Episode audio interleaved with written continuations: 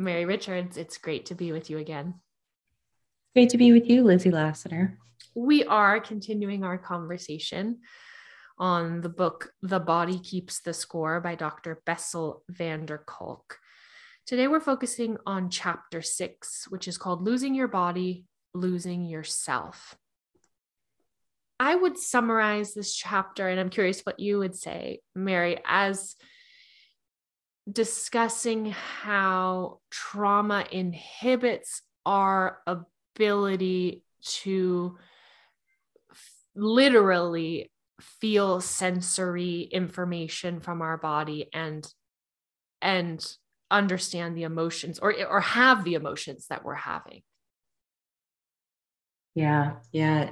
It uh, it changes our bodily perception. Right right. And and disrupts to some extent our agency right absolutely yeah so agency refers you know to our uh, knowing that the choices and decisions the actions that we take are going to affect change ideally that we enjoy Mm-hmm. Okay.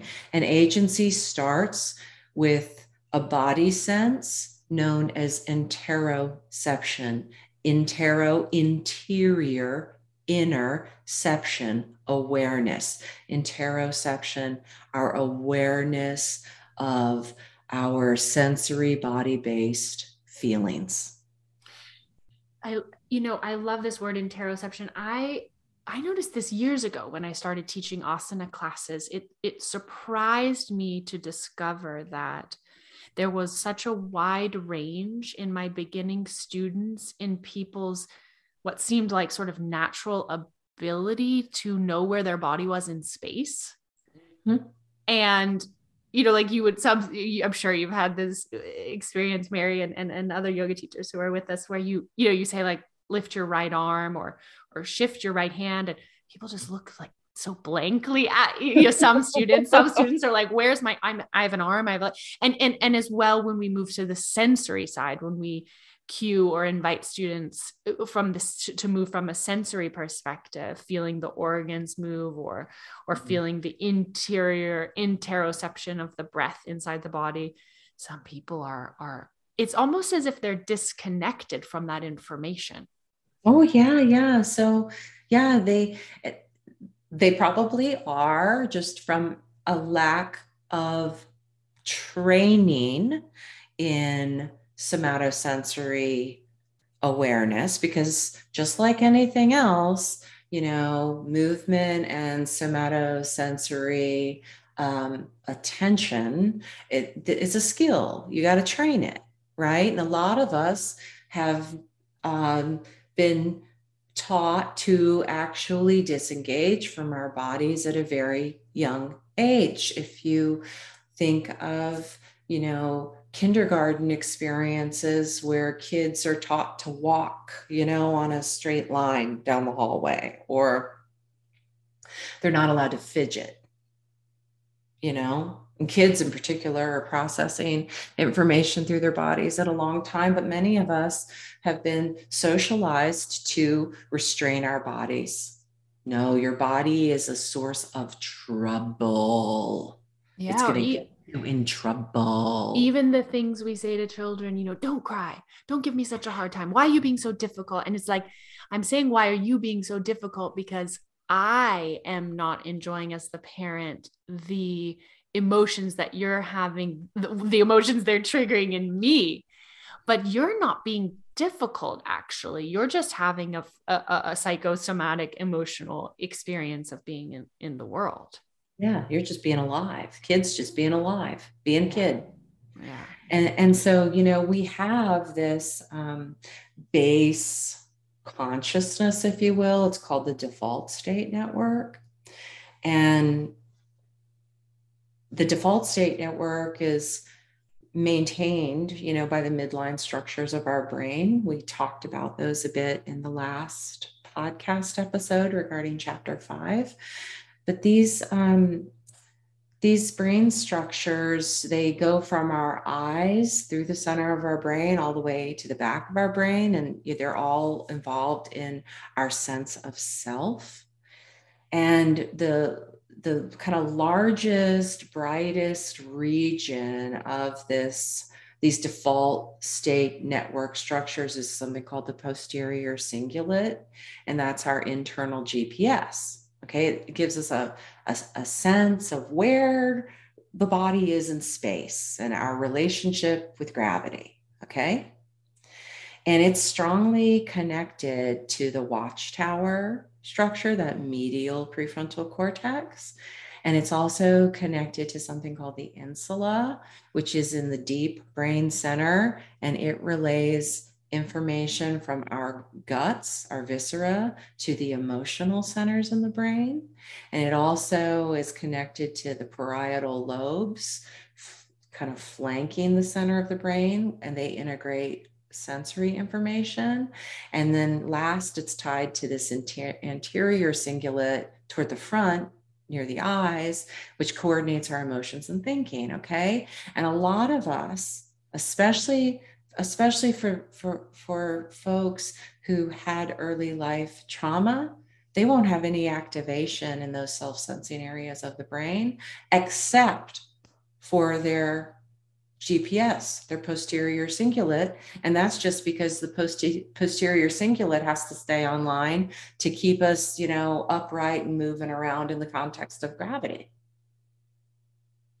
Right. You, you so we're getting this- people who, I'm sorry, Lizzie, we're, we're, we're getting people who are coming into class, right?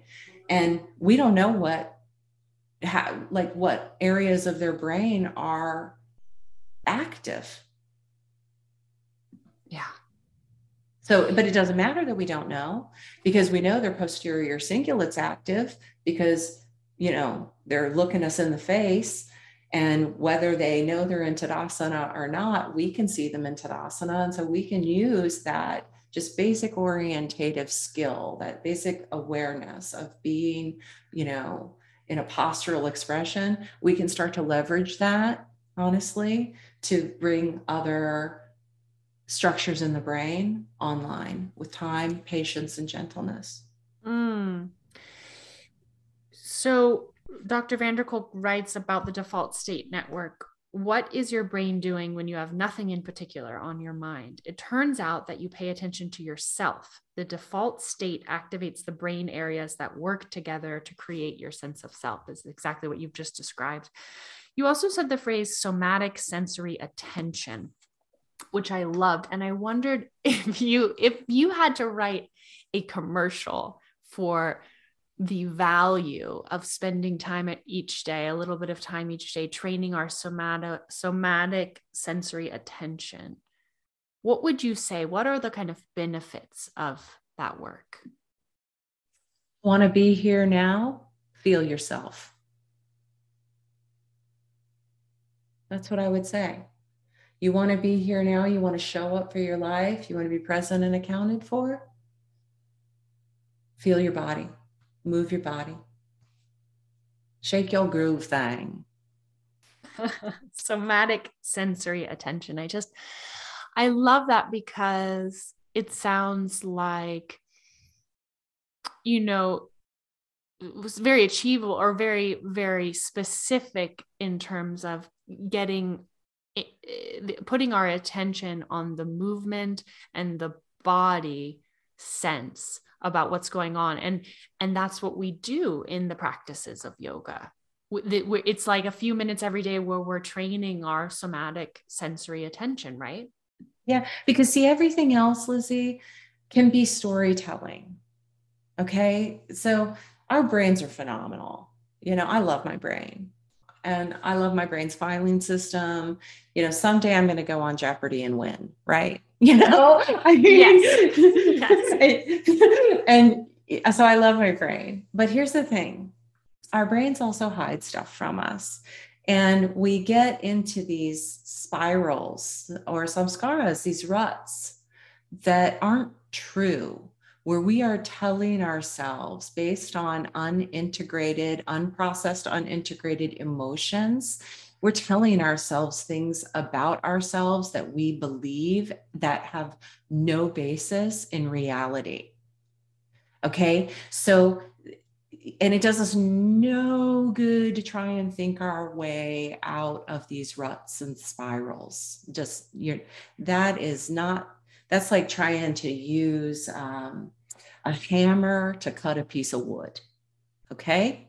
But what body attentiveness does for us, bodyfulness, does for us. Just the simple act of clenching and unclenching the hands or the feet when you're feeling anxious or agitated or or angry what you know when you're aware of your feelings but you don't quite know what to do with them just by adding small movement and paying attention to the sensations of the movement it will denature de-weaponize our thinking and our emotions and allow us to catch our breath and it is that space that that space that we create for ourselves with movement between the actual felt sense of of of being aware of breathing and how the body's oriented posturally that creates the flexibility, the elasticity in the container of our awareness for us to ask ourselves,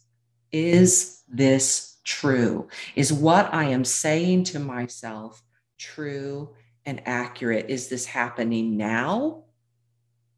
What do I need to do now? What is happening now? That's mm. what somatosensory practice gives us. It gives us space. Yes, this it, it, it does feel like spaciousness. I've also been noticing recently in my emotional life that I have when I'm triggered or in an episode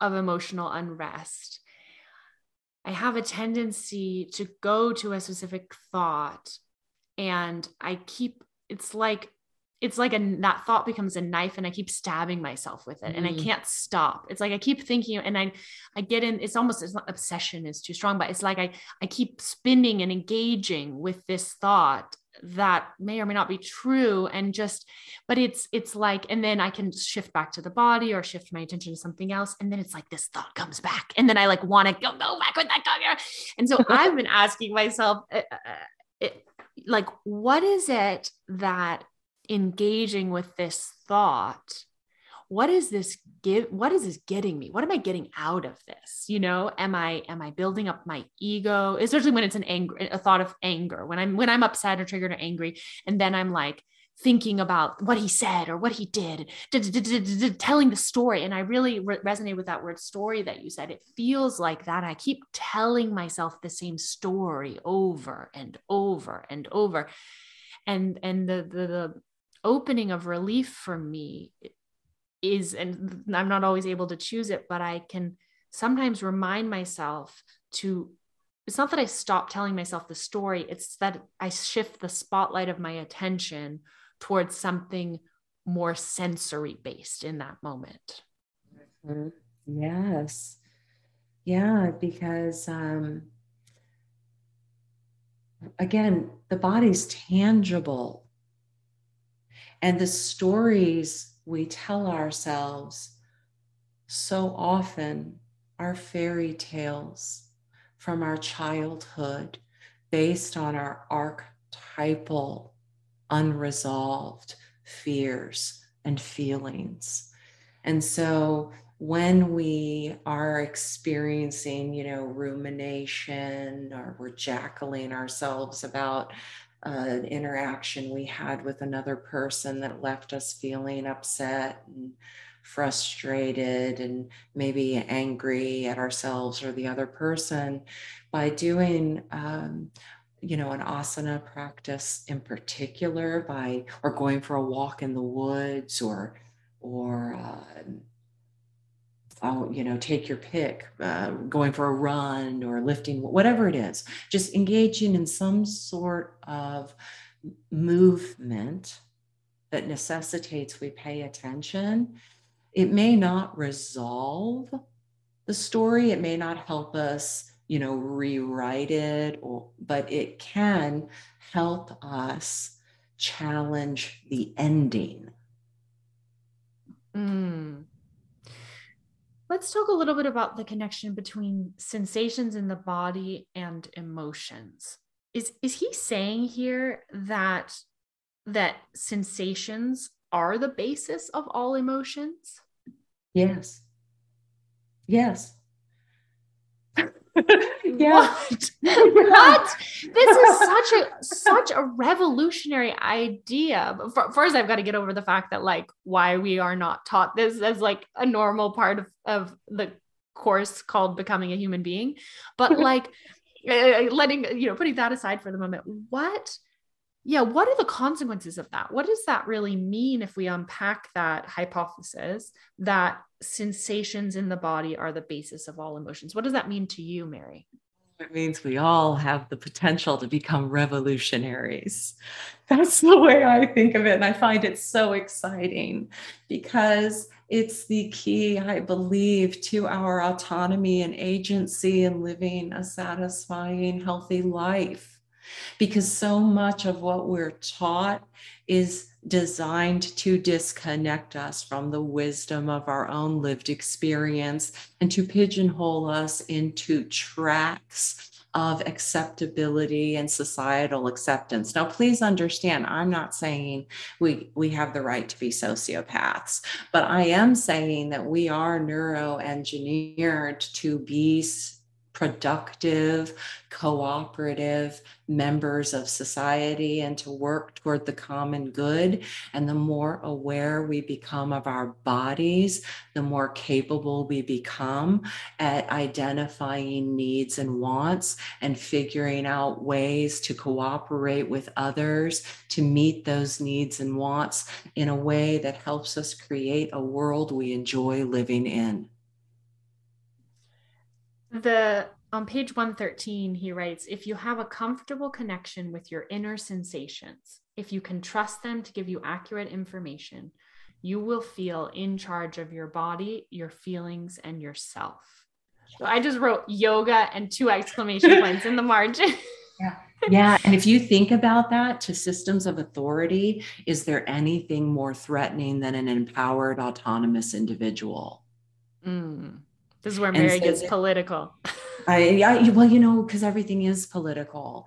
And this is the thing like us taking back our lived experience and connecting to our actual felt sense of aliveness and the tension and the pressure and the heat and the warmth and the pain and the delight in our bodies, especially the delight and joy in our bodies. This is fundamentally un destabilizing for systems of power and control. Mm. And mm. I'm telling you, let us break these binds that restrain us so that we can become as fully human as we are meant to be. And that begins with our bodily autonomy. And autonomy and agency begin with awareness. It is so, it's so simple in that way. Of course, it's incredibly difficult and challenging, but when we think about it, the body is the gateway to freedom,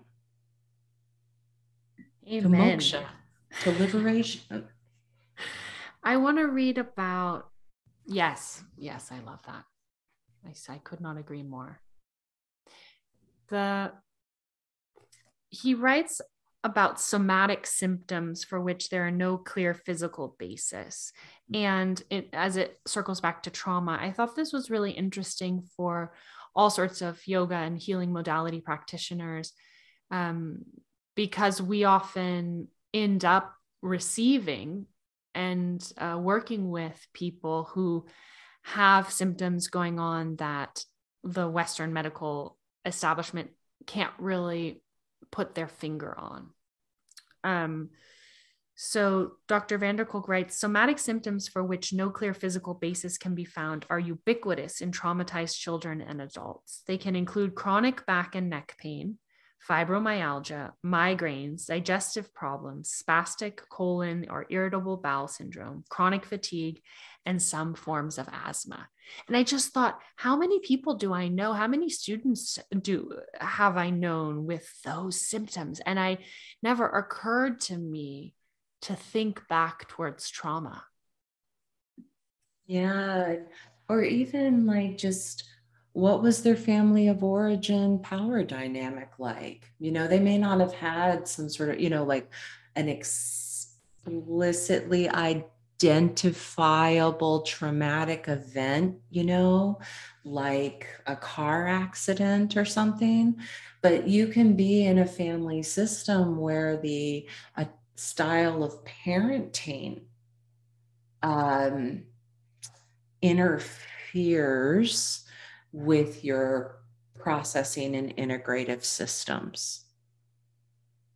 You know? you know? it was so funny when I, 14 years ago, when I started dating my partner, Nico, he, he said something really funny in the beginning. He said, One of the things I like about you is that you have such a close relationship with your feet. And I was like, What are you talking about? But he said he just felt as though, not just because I was sitting in half lotus on the bed or whatever, but just that like he felt as though I had a closer relationship with my physical body than he did. Mm-hmm, mm-hmm. I thought that was a funny image, a funny way of describing it. Yeah, you know, it's like it's so interesting, right? Because we're so organized to just uh, connect to our thoughts. Everything, yeah. so many, so many um, mechanisms in society are thought cognition oriented and i mean that has value absolutely you know we meet we need to learn about history and ethics and um, ec- economics and cooking and things like we absolutely need to learn information and to be cognitively aware and critically um, engaged okay? But but that has its place right and what comes first developmentally is absolutely our, our feelings. And it's like you were saying earlier, we tell oh, stop crying. Why are you crying? You know, asking people, why are you crying? Stop it, stop it. And so we're taught at such a young age to suppress, deny, circumscribe, abridge our feelings. And the thing about that is, that also affects our cognitive skill and ability. You know, if we want to improve our critical thinking and our cognitive awareness, then we need to become emotionally fluent because emotions predate thoughts and beliefs, and they're pre verbal for a lot of us. And I assure you, just because we're not aware of our feelings does not mean that they are not driving us it's funny, you know, uh, I can remember a time when I got in a fight with my partner and he he was away skiing for a couple days and he came back he drove he was parking the car and got out of the car and I saw him. And I was thinking in my mind that I my mind was still in the fight with him you know and I was like oh I'm to yeah I'm to tell him that and then but I noticed when I just saw him after not seeing him for a few days that I had a full body visceral yes towards him. Like I was getting information from below the diaphragm that I wanted to kiss him and just touch it, just hug him. I was like, my body was saying yes, and my mind was still in this no. Yeah, yeah.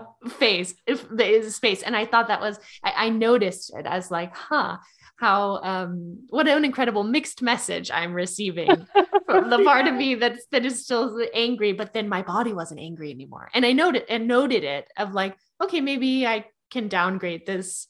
You know, maybe it's not a category five fight anymore. Maybe we can put it to a category two storm. Like it's, you know, okay, my body is saying I'm kind of over it. Yeah. Yeah. So I want to talk about befriending the body. Um, he writes trauma victims cannot recover until they become familiar with and befriend the sensations in their bodies. So, as we close this chapter, Mary, what action items, assuming that we are all to some extent trauma survivors, just taking that as a jumping off point, you know, what, what are action items or tangible things we can actually do to help befriend our bodies and get a closer relationship with the sensory information?